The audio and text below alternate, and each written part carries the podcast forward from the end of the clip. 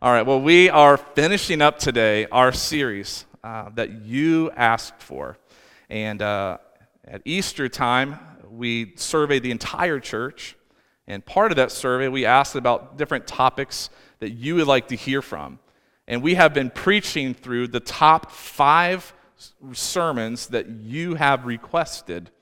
And uh, so, if you remember, if we can just backtrack a little bit, coming in at number five, we talked about discovering God's purpose for my life. And uh, you can go back and listen to any of these messages. All of our messages are archived online, newlifeforkokomo.org. You can listen back maybe in your commute to work or, or what have you. Uh, and then coming at number four, we talked about surviving life's worst moments.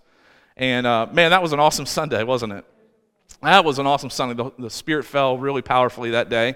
And then the next week, we talked, coming at number three was uh, raising kids in today's culture, which is something, a topic I'm very passionate about. And, uh, and I, I, I would like to tell you that, that there is a remnant of young people that are hungry and thirsty for the Lord. And uh, last weekend, I got to go to the Indiana Youth Convention with all of our teens, with about 2,000 teenagers from the Assemblies of God just in Indiana. And uh, it was just, it's just always mind blowing to see young people just hungry and thirsty for the Lord. It was awesome. And so, raising today's and, kid, kids in today's culture, big topic. If you're a parent or grandparent, if you, ha- if you weren't there, I really encourage you to go back and listen to that message. And last week, we talked about the number two most requested sermon is dealing with difficult people. And maybe it's a good thing that you, you had that message last Sunday to prepare you to be with all your family on Thanksgiving Day. I don't know. Maybe that helped. Um, but the number one most requested sermon is not really a request. I see it as a cry for help. And it's this Help! I'm stressed. I am stressed. And I, I think that maybe number one had a lot to do with number two, dealing with difficult people. But what I know is that 77% of Americans will tell you that their life is affected every day by stress. And uh, sometimes the solution for something is to find the opposite of it. And one of the things I love to do uh, when I'm preparing my messages is uh, a dictionary and a thes- uh, thesaurus.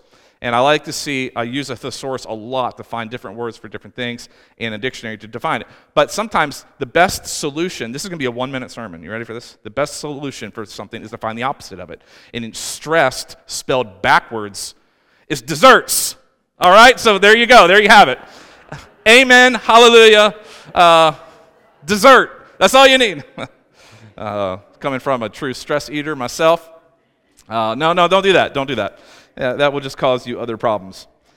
Uh, the top three factors for stress we know is work, is money, work, and family, or in other words, relationships. Um, so, money, work, and family. These are the top three factors that cause people the greatest amount of stress.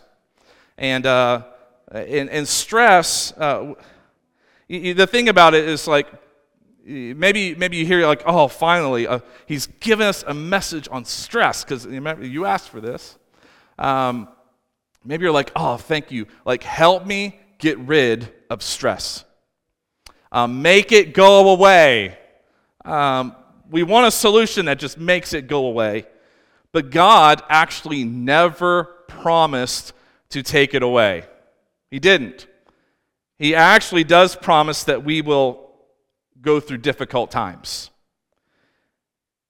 So the bad news is stress is not going away. I don't have three points for you to make stress go away. It's not going away. But here's what stress is stress is when the pressure exceeds the capacity. Imagine, imagine like, uh, uh, uh, have you ever seen um, people that we, uh, make these uh, like a two liter bottle. I think they put Mentos in a Diet Coke two liter, and they put the cap on, and, and, it, and it grows and grows, the pressure builds, and eventually it explodes. Uh, I remember in high school, um, I don't know if this is appropriate, uh, but in high school, we used to, uh, I, I shouldn't say we, I don't want to admit that, but there were high school students that would make what we called in Ohio.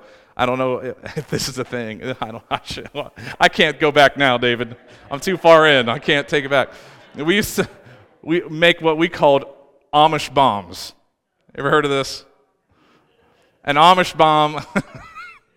you put certain ingredients in a bottle, two liter bottle. I think it was like the Works toilet cleaner and tin foil and something else. You shake it up, and and uh, sometimes they would end up in a mailbox, and then there would be no more mailbox. Um, but not me, uh, not not we, you know. Uh, but an Amish wrong. And the idea was obviously in that it the pressure would build up so much that the the the capacity was exceeded and would explode. This is what stress looks like in us. That the pressure is building up so much that we are about to erupt. And people are erupting all over town this weekend. I don't know what it is. They get out there and they're doing the shopping thing, the Black Friday thing, and, and they're just eruptions because the pressure is building up. Now, if the stress is not going anywhere, then how do we deal with stress? Well, eh, for instance, when we look at Moses, when the Israelites were wandering in the desert, they had just left Egypt after 400 years of slavery. They're wandering the desert. Many scholars believe that we're talking about millions of people traveling together in the wilderness.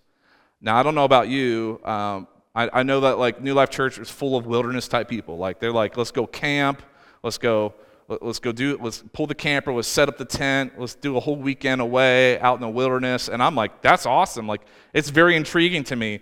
So you go camp, and I have my Marriott reservation, and I'm good. I'm great. And so, um, but even then, you know, you put your family in a car and you take a 12 hour drive, it's stressful.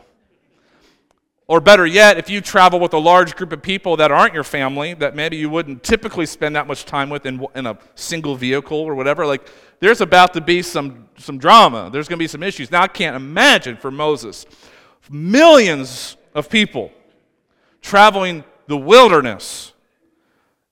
There's all kinds of uh, different opinions about what to eat, what exit to stop at, how many times you have to stop.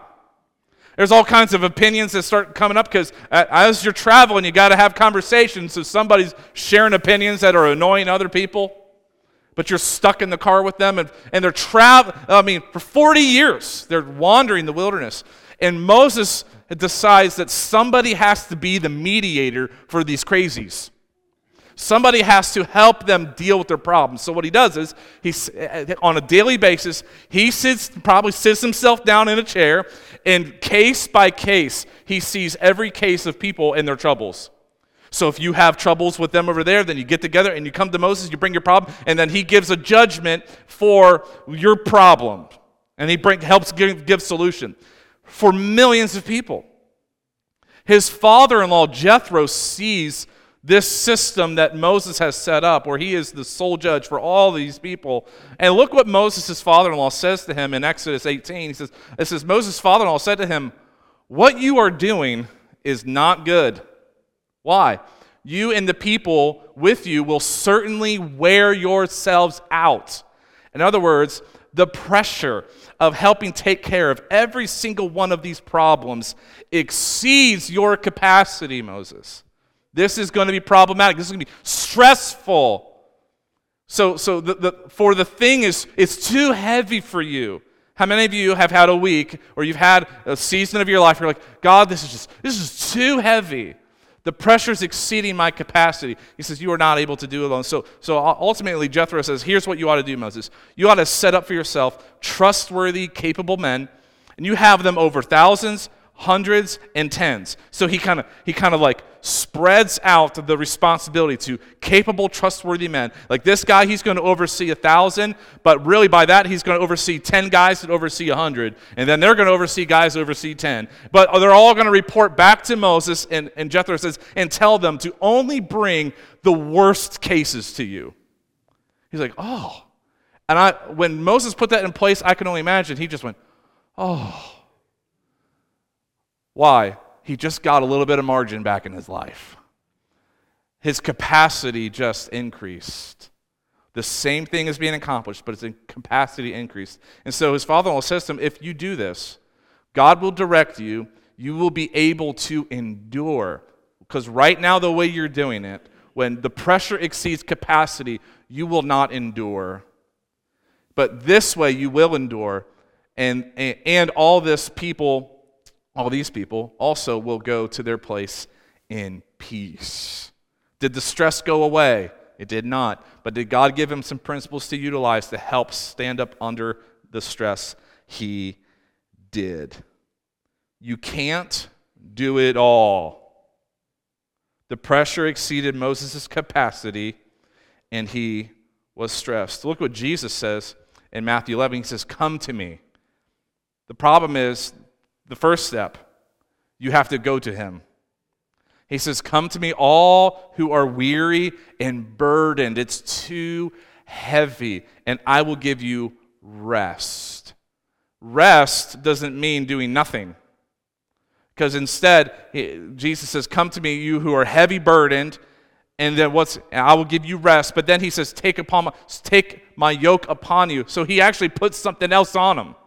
He, he says, Take my yoke upon you and learn from me, for I am gentle and humble in heart, and you will find rest with your souls. For my yoke is easy and my burden is light. This word yoke in the original language actually means a yoke that was custom made. It wasn't a one size fits all. You can't get it at Kmart. Well, you definitely can't get it at Kmart, but you can't get it uh, Walmart. Uh, it is a custom fit yoke that a carpenter would, would, would look at the cattle and custom fit this yoke so that it would be the most effective, most efficient, the, the, the best way to bear weight. In other words, it would take the, take the load off a little bit and it would yoke two cattle together to, to plow a field but it was when it's custom made, it wouldn't, it wouldn't harm the cattle. It would fit just right. And of course, Jesus, a carpenter, would know about custom fit yokes. And there is a custom fit yoke with the principles of God that you can put into your life and help not take the stress away, but increase capacity. Because with a bad yoke, it, it's going to cut on the shoulders and you have to take some weight off. But the weight's not going anywhere.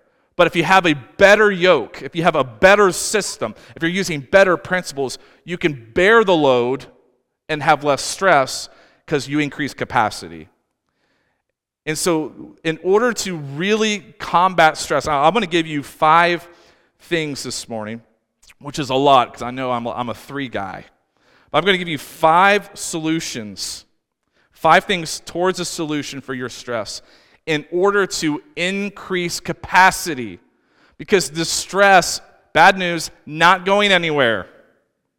I've seen people that, that are dealing with things far more stressful than me, and they're handling it better than me. Have you ever seen people that you're like, wow, I could never do what they do? I'd be too stressed. They, are, they experience the same level of stress as you, but they're better off than you. Why? Because they learned it's not about managing stress, it's about managing capacity. Because stress is when the, the pressure exceeds capacity, but if the stress isn't going anywhere, we need to exceed, we need to expand our capacity. So, number one, increase your capacity by allowing your body and mind to recover. There is a principle, a biblical principle that God put in place since the beginning of time, and it is the principle of the Sabbath. The Sabbath was first um, introduced into Scripture by God Himself in the, the, in the very first part of the Bible. For six days, God created. Six days. And on the seventh day, what did He do? He rested. He rested. This principle is so important that remember the Israelites, they ended up in slavery in Egypt for 400 years. No days off for 400 years. So your granddaddy and your granddaddy's granddaddy and you, no days off. And so when, when the Israelites come out of Egypt, God gives them these principles. He gives them these things, the Ten Commandments. And some people look back and say, that's the law, that's the law, that's the law. We're not under the law, we're under grace. Yeah, but for the Israelites, the law was grace because they came from 400 years where there was no law. Like they could be beaten, they could be mistreated, and they had no days off. And now the Lord comes, He says, He says, eh, okay, one day a week, it's just you and me, and you will do no work. And He reinstitutes the principle of the Sabbath because God knows the importance of letting your body and your mind recover. And many times our capacity is capped because we don't take time to rest. You have to rest your body, you have to rest your mind in order to recover. Otherwise, the pressure is building. And the Sabbath isn't about what day of the week. The Sabbath is the principle of a 24 hour period of time that you take purposeful rest. You do no work. Um, Hebrews, I'll show it to you in the New Testament. Hebrews says this There remains then a Sabbath rest for the people of God. For anyone who enters God's rest also rest from their what? Their work. Just as God did uh, for, uh, just as God did from his. Let us therefore make every effort to enter that rest. What rest? The Sabbath rest. What is the Sabbath? One day a week, a 24 hour period. You do no work. And you allow your mind and your body to recover. And this isn't very popular because we are a go, go, go society because we have to keep up with all the things. But I promise you, if you institute, this is a principle of God that He put in place. The Sabbath will help you recover, it will increase your capacity. So if you feel the pressure building, you need to take purposeful, regular. Regu- you see this thing? It's stressing me out. If you're online, there's a fly swarming my head. Uh, I'm about to explode. The pressure's building. Sabbath rest. Somebody taught me this principle about the Sabbath just this past year, and, I, and it, it's like a light bulb went off in my head because I was like, oh, I do this, but I didn't know I was doing this. And it, it made so much sense for me um, because as a pastor, uh, I've pastored for 15 years, and, and I certainly have not kept the Sabbath. There have been seasons in my life that I have not kept the Sabbath, and I have felt the pressure build and exceed my capacity. And so, learning how to Sabbath and do it well is very important. And this is what they told me. They said that if you work with your hands, then Sabbath with your mind.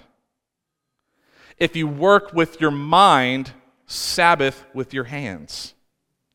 As a pastor, I work heavily in my mind studying, reading, decision making, decision fatigue. You can begin to feel decision fatigue. And there's times when I tell Jenny, is like, she's like, Do you want to eat this? Do you want to eat that? Do you want to go here? Do you want to go there? Can we get this or can we get that? I, am just like, I, I, I literally feel like I don't have any more capacity to even decide what I want to wear. And, and, and so, and, and, and, some CEOs even, even have a very standard like fashion, or people choose it for them because they have such decision fatigue. They don't want to decide what to wear or what to eat. They Just bring me food and I'll eat it because they're, they're, they work with their minds. And so, how do you rest from working with your mind? You work with your hands. What about if you work with your hands? What if you, you have a, a labor intensive job? Well, then it's important for you on your day off not to build the deck. Hmm.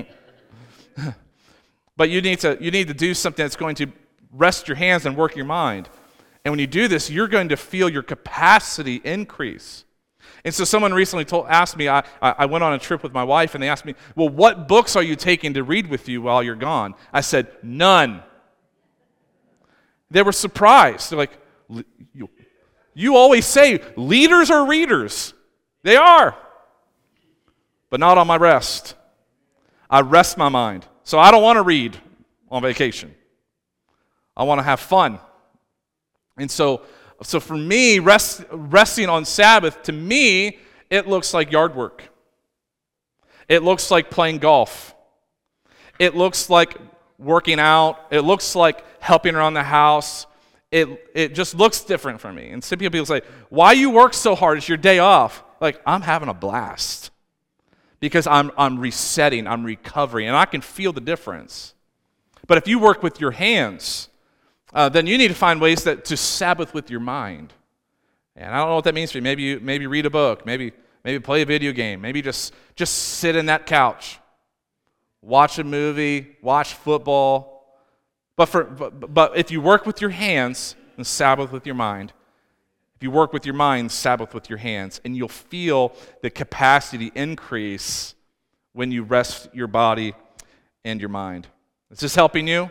I hope this is helping you. The principle of Sabbath. Number two, increase your capacity by knowing who you are.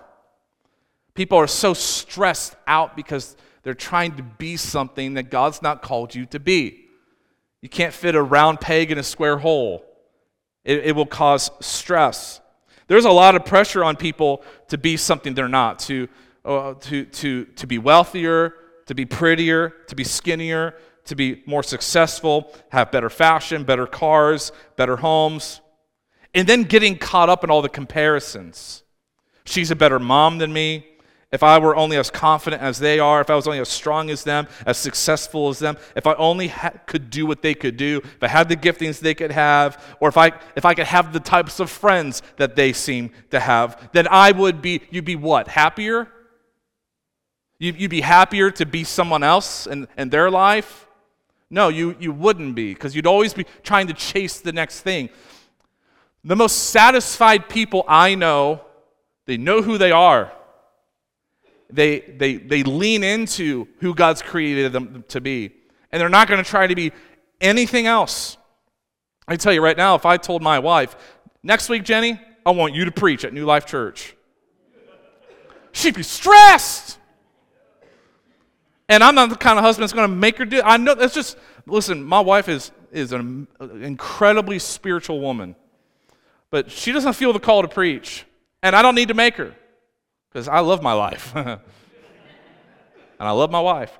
But what you don't know is every single Sunday morning, back in my office, she comes in and she lays hands on me and she prays for me. Every single Sunday morning. And, uh, but that's in her capacity. And uh, if you were to tell me, starting tomorrow, Devin, you're going to homeschool those three boys, I said, I'd be like, you got the wrong Devin. That's not my capacity. You got to know who you are.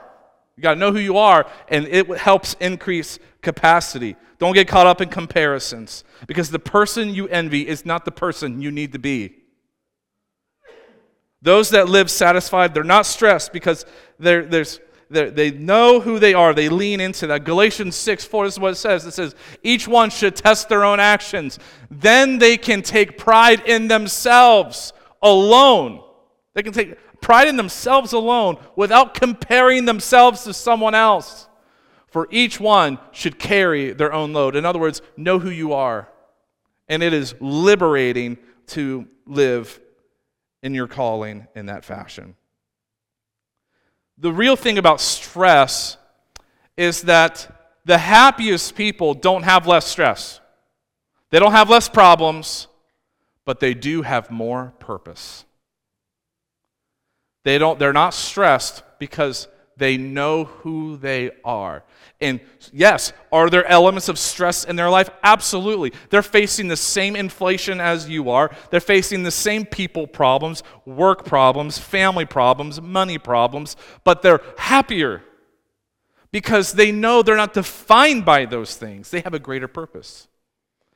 And, and, and watch this, I would say this that when your problems distract you from your purpose is when you will be stressed. But when your purpose distracts you from your problems, you can live satisfied. When I, in my first year here at New Life Church, I had, I have some dear friends in the ministry, uh, not in Kokomo, outside of our city. I have some dear friends, and, um, and they, they knew a, a bit from me uh, the story of New Life Church. They knew that New Life Church had been through a very difficult season prior to me becoming the pastor. And, and they knew that ultimately, like, New Life Church was a bit of a project that, that on paper didn't look good, but, but, if, but you had to come and see it, and it is, it is awesome. And, and so he knew I, I took on uh, something quite heavy. And then we had COVID in three months. Heavy. And, and so we're, we're trying to solve all kinds of difficulties and problems in the church and then COVID on top and all of those difficulties and problems. And I had friends calling me, Devin, are you okay? Because I know what you're trying to do over there. I know you just got there. These are crazy times. Are you okay? And I'd be like, Am I okay? I said, Listen, man, I'm having the time of my life. Like, are you, are you, you're sure? I'm just positive. I'm awesome. I'm having a blast. I, and I, I'm telling you, and I was not lying. I felt deep down in here that all, yeah, they're calling me because they're from the outside looking in, they're like, my friend has to be stressed. And certainly stressful things are happening and were happening, but they're like, Are you okay? I'm like, I'm awesome. I'm actually having a blast at this. Why?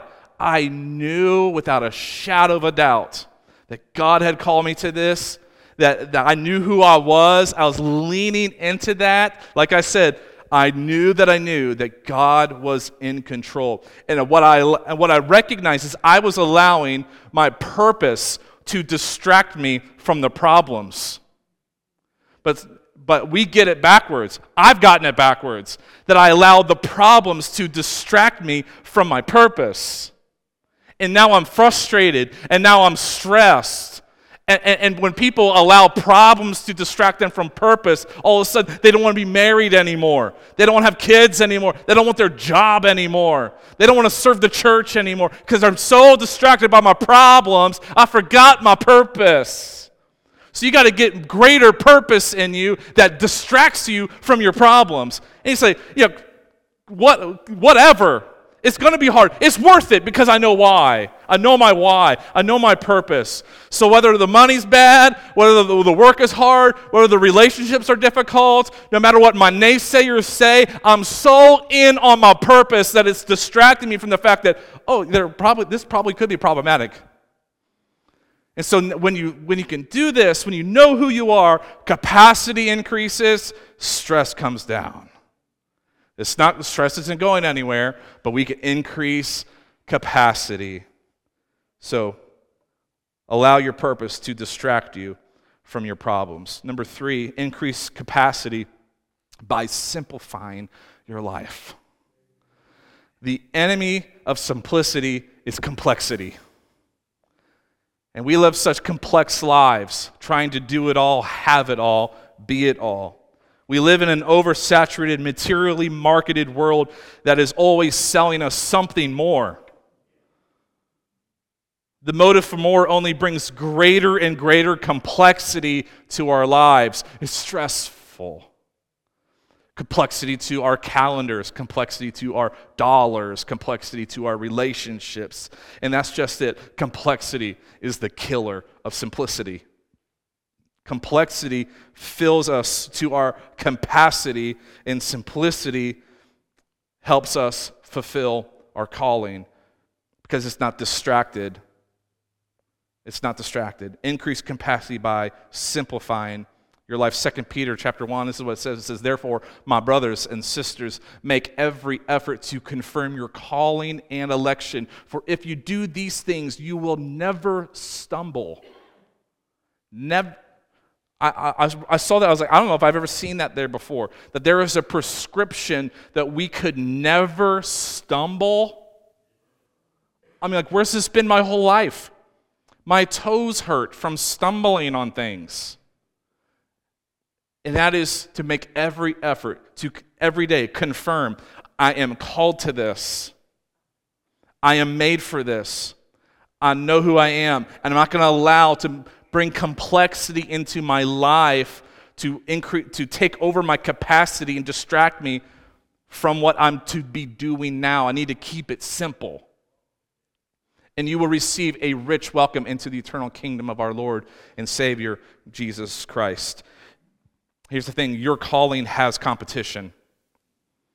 Your calling has competition. It's the complexity of life, that's the need for more, more and more. Your competitor is more. There's a common thought that if one is good, then two is better. Help me out. If one is good, two is better. If one dollar is good, two dollars is better. If one kid is good, two kids is. You got quiet there for a second. You got really quiet. I have three kids. It's better. It's better. It's better. If one car is good, then two cars is better. If one wife is good, two wives is wrong. It's wrong. Don't you answer that. That's, it's wrong. Two wives is wrong. It's wrong.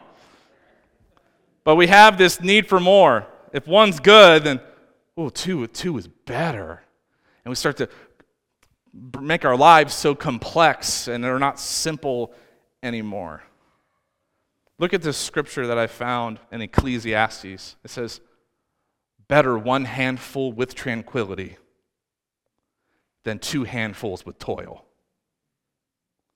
Better one handful and peace, tranquility, than two is better and have toil and chasing after the wind. And that's what we've been taught to do. The marketing of our world is to chase and chase and chase and chase and chase. I bank with a bank called Chase. The devil, man. Chasing after the wind, this and that. If one is good, then two is better. But there's a principle that says if you want to increase your capacity, you need simplicity. So, better to have one handful. Would you like a second? I'd rather have peace. I'd rather have peace. Would you like to upgrade to the, the next car? I'd rather have peace. Would you rather upgrade the square footage of your house? I'd, mm, I'd rather have peace than two handfuls and toil. The complexity is a killer of simplicity. So if you want to increase capacity, we have to go for simplicity.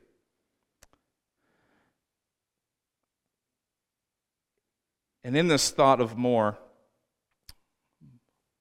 especially in probably my generation and younger, there's this need for attention. And this attention is sought after through social media and things of that nature, looking for likes and follows and comments. And there, there's a whole generation that have that, that they find such satisfaction by being validated online. And this need that, and this idea that there's these, you know, YouTubers that started a YouTube channel and now make millions of dollars because of all their views and all of this. And so now every young person thinks, I can be the next nobody to somebody by doing these things. And so they try all these outrageous ideas, trying to get notarized, trying to get seen, trying to become famous, trying to become the next whatever. Next person to get paid a lot to do very little. And it doesn't work, but it does bring a lot of satisf- unsatisfaction when you're not being validated online. But this, I noticed this same trend in, in men and women in my field of work, in ministry. The need to see numbers of people, measuring success by numbers of people, measuring success by, by, by uh, positive feedback and verbal validation. And then it dawned on me, and it set me free. And, and that is this it's on the screen. I don't need to be well known to be told, well done. And for those that are chasing validation, whether it be through social media or just in life, you're trying to impress people with what you drive, you're trying to impress people with, with, with your, your, your crass joking at work, it, whatever it is, you, uh, listen, you don't need to be well known to be told one day, well done. And I think the richest people in heaven will probably be people that you and I have never heard of but God had his eye on them. Keep it simple. Number four, number four, increase your capacity with support from others. That when you have your tribe, when you have people in your life, it helps lift the lid. It helps reduce stress because they help bring a capacity into your life. There are people in my life that have the authority to speak into my life, to bring correction to my life, encouragement to my life. Like, I love it when you encourage me, but when one of these people in my life encourages me, it lifts the lid. My capacity increases. They can call out greatness in me, they can correct me and rebuke me, and I welcome it. It increases my capacity to have this feedback loop in my life because I don't want blind spots. So I need people to help me see the back of my head. Have you ever seen the back of your head? I'm not seeing the back of my head. Somebody actually sent me a picture one time. I was at a convention. They sent me a picture and they said, Hey, I see you. They circled me. I said, Is that? That's not. I am losing hair. I was depressed the rest of the service. Depressed. I'd never really seen the back of my head. You can use a mirror, you can, but you've never really seen the back of your head. You need, to, you need people in your life that can help you see the back of your head. You need people in your life that can help you show, show you your blind spots and build a feedback loop. It helps increase your capacity because then, then you'll be like, oh, that's why I keep getting frustrated and I'm stressed because I'm not doing that well. And I always thought I was. I never saw it from that perspective. You may, see, you may be thinking, I have people around me all the time. I have, I, am with people at church, I'm with people at work, I have people in my house. Uh, yeah, but having people in your life is not proximity. It's about relationally. Relationally, that you have those people in your life that you can be honest with. And I'm talking about the kind of people that you can get in a room together with a few of you, and everybody can take the mask off without fear. And they say, Oh, wow, me too. Those are the types of relationships you need that will help increase capacity in your life support from others. Ecclesiastes 4, it says, There was a man all alone. He had neither son nor brother. There was no end to his toil, yet his eyes were not content with his wealth. For I am toiling, he asked, and why am I depriving myself of enjoyment? He chased after the wealth of the world, but had no relationships, nobody to be real with, and he realized it was for nothing. So if you want to increase your capacity, you can increase it by support from others. This is why we encourage you to get in a life group here at church and, and begin to build those relationships with people that you can be really honest with in your life. Number five, increase your capacity with help from the Lord. With help from the Lord. Psalm chapter 4 says, I will lie down and sleep in peace. For you alone, O Lord, make me dwell in safety. Psalm 29 11 says, The Lord gives me gives uh, the Lord gives strength to his people. The Lord blesses his people with what? With peace. In Romans 5, 5 1, it says, Therefore, since we have been justified through faith, we have peace with God through our Lord Jesus Christ.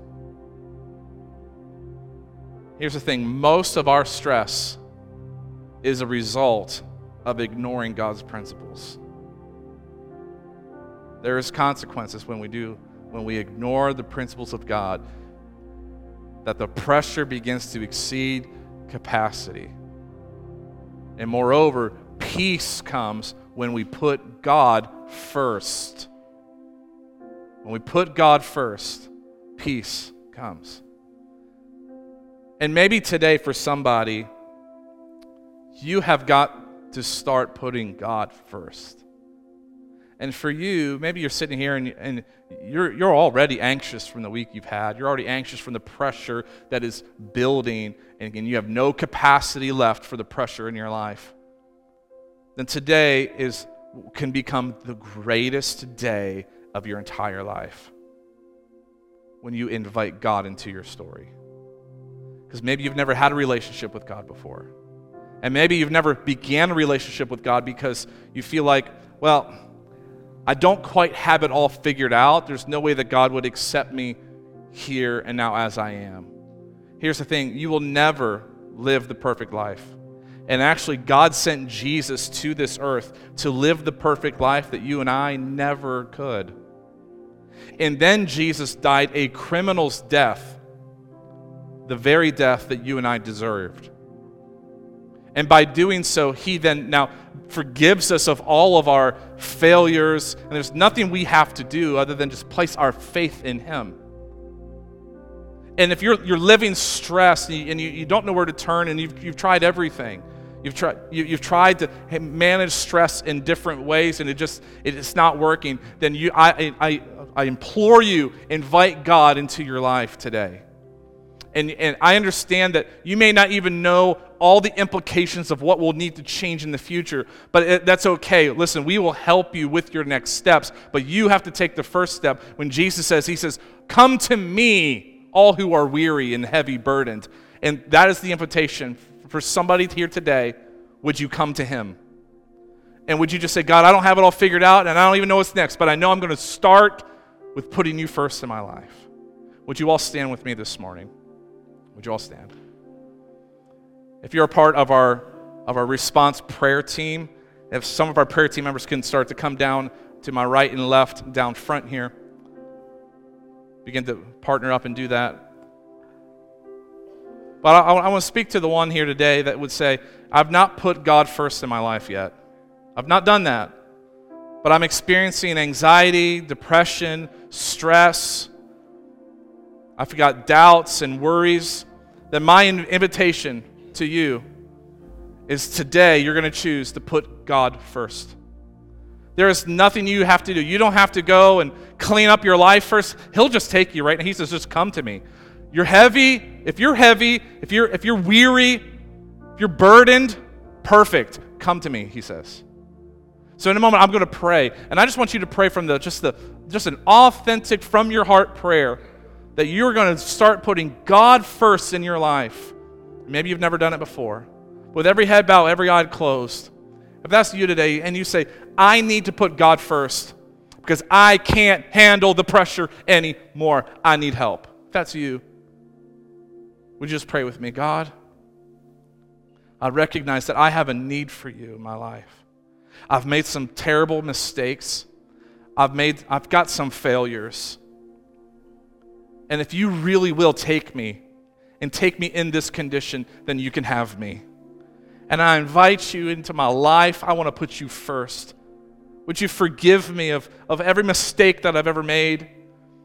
I, I want a better path, and I don't know what my next path is, but I know it has to start with you. Would you forgive me? Would you accept me? I want to put you first in my life. Rescue me from my despair. In Jesus' name. If you said a prayer like that today, I want you to know that all of heaven right now is rejoicing. If you said a prayer like that today, I want you to know that we have been praying for you to make that decision. If you made a decision to put God, in your first, God first in your life, I want you to tell me about it. You can simply do that by taking that Connect card in the seat back pocket in front of you. Fill that out on the bottom where it says, My decision today was. You tell us if you made a decision to follow Jesus and you did that today, we want to help you in this journey. The rest of us, this is the number one most requested sermon of our church.